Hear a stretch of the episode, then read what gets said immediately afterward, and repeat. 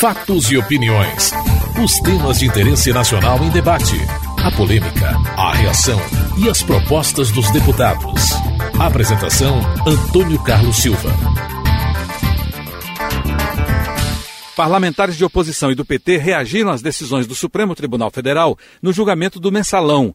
Jutaí Júnior, do PSDB da Bahia, aplaude a decisão do tribunal que condenou a maioria dos acusados de envolvimento na compra de votos em troca de apoio a projetos do governo no Congresso. Essa é a triste realidade.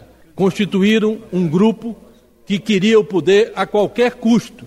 E este preço que pagaram foi corromper o parlamento, uma parcela do parlamento, comprando parlamentares e partidos políticos, com dinheiro público para fazer uma estrutura de poder que mantivesse o PT por longas décadas, por, por longos anos, por décadas, é, exercendo o poder no nosso Brasil.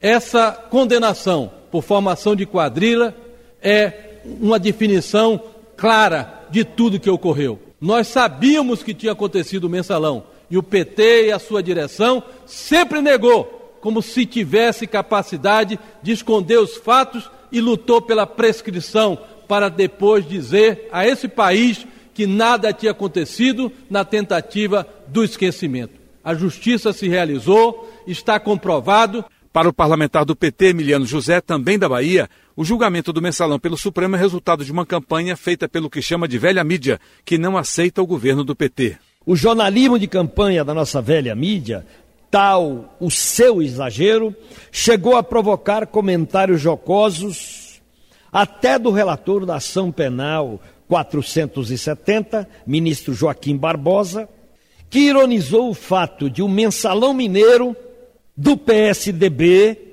não despertar o interesse da velha mídia por razões sabidas e consabidas. O ministro Joaquim Barbosa, todos sabem, quer de todas as formas condenar os ex-dirigentes do PT. Essa crítica, portanto, vem de uma fonte insuspeita, fonte que nós não analisaremos aqui.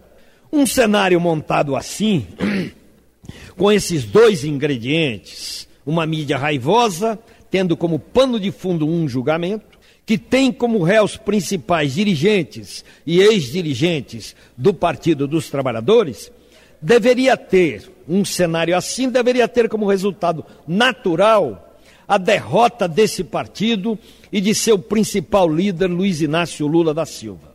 O que, aliás, eram objetivos confessos da velha mídia. Ela nunca escondeu, nunca escondeu os seus objetivos políticos. E agora o ano do Apocalipse, do anúncio do Amagedon, saltou para 626 prefeituras, sendo preferido dos brasileiros o primeiro colocado entre todos os partidos, com mais de 17 milhões de votos. O líder do PPS, Rubens Bueno, do Paraná, acusou o Partido dos Trabalhadores de tentar controlar a imprensa. A reação do PT, dos condenados e da Central Única dos Trabalhadores, a CUT, não poderia ser pior na maior desfaçatez, saíram atacando a imprensa, a oposição, a entidade chamada por eles de elite conservadora e o próprio Supremo Tribunal Federal.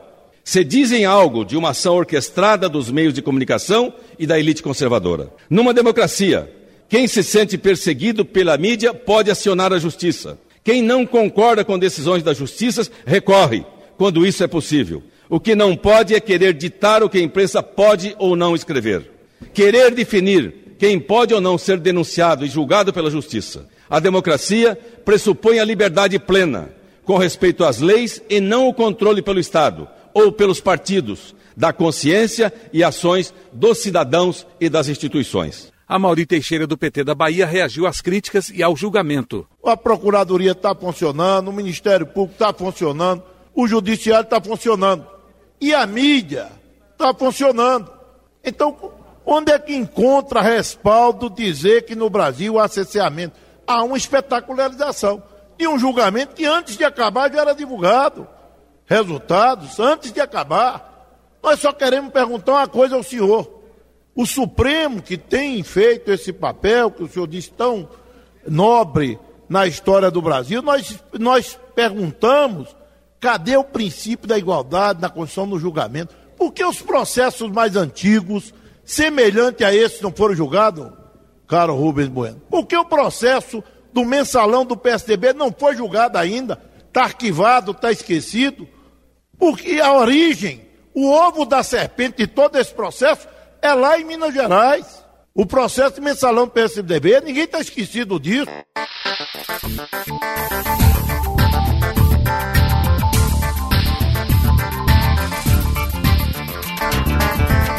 Deputados se manifestaram sobre o projeto aprovado em plenário que cria novas normas para investigação de acidentes aéreos. A proposta proíbe o uso de relatório final como prova em inquérito judicial ou administrativo. O líder do PPS, deputado Rubens Bueno do Paraná, fala de punições. Esse projeto, ele é fruto de uma comissão parlamentar de inquérito. Comissão parlamentar de inquérito é para investigar denúncias de toda ordem. Esta é uma denúncia que foi apresentada, dado aqui o número, especialmente o acidente aéreo que provocou a queda do gol na, na floresta amazônica com o avião Legacy com os dois pilotos americanos. Né? E esses dois pilotos americanos foram condenados recentemente e na data de ontem as suas penas, que já eram irrisórias, diminuíram mais ainda.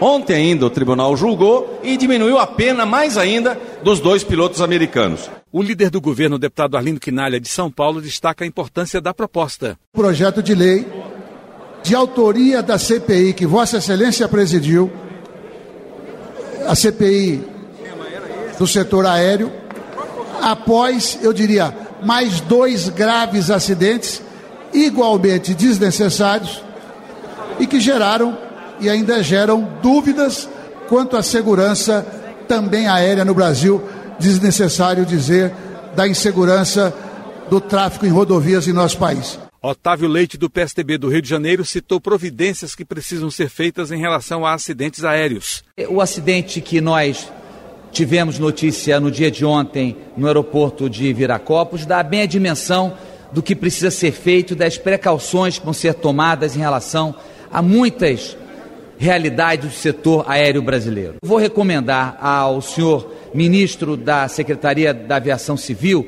que exija em todos os editais de concorrência para concessão de aeroportos a obrigatoriedade de disponibilização dos equipamentos indispensáveis ao socorro e a retirada dos aviões que ficam tomando as pistas. Isso porque os prejuízos que se causam são terríveis, são gigantescos. Para o presidente da Câmara, deputado Marco Maia, a proposta aprovada vai contribuir para as investigações de acidentes aéreos. Nós aqui estamos dando uma resposta rápida, decisiva, que vai auxiliar e vai ajudar de sobremaneira na investigação dos acidentes aeronáuticos no Brasil, estabelecendo inclusive as punições e as penas que no futuro poderão ser aplicadas a quem comete esse tipo de acidente. A proposta ainda será votada no Senado.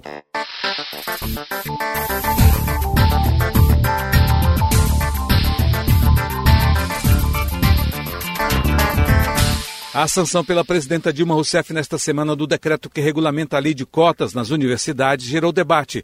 Pelo menos 12,5% do total de vagas serão destinadas aos alunos que cursaram todo o ensino médio em instituição pública.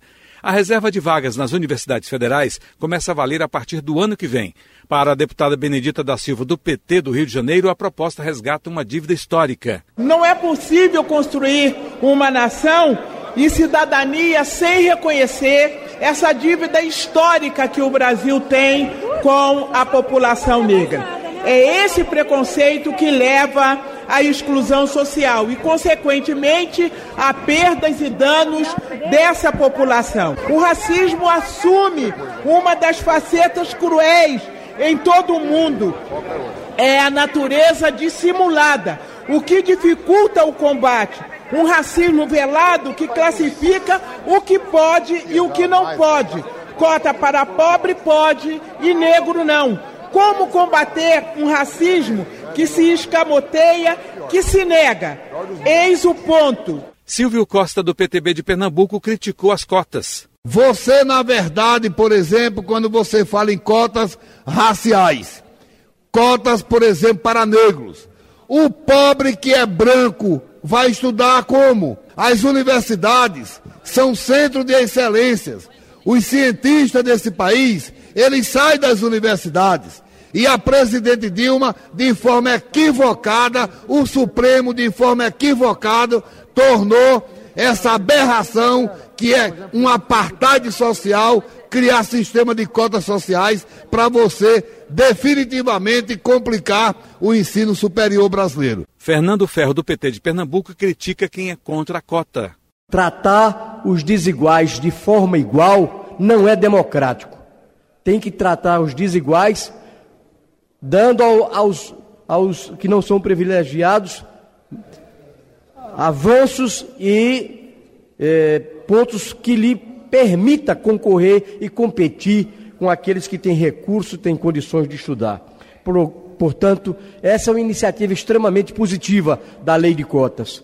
E quem se manifesta contra a lei de cotas, ou são aqueles que são preconceituosos por excelência, aqueles que têm interesses econômicos em que prevaleça o valor do dinheiro, e aqueles desinformados que não procuram entender o que aconteceu no mundo.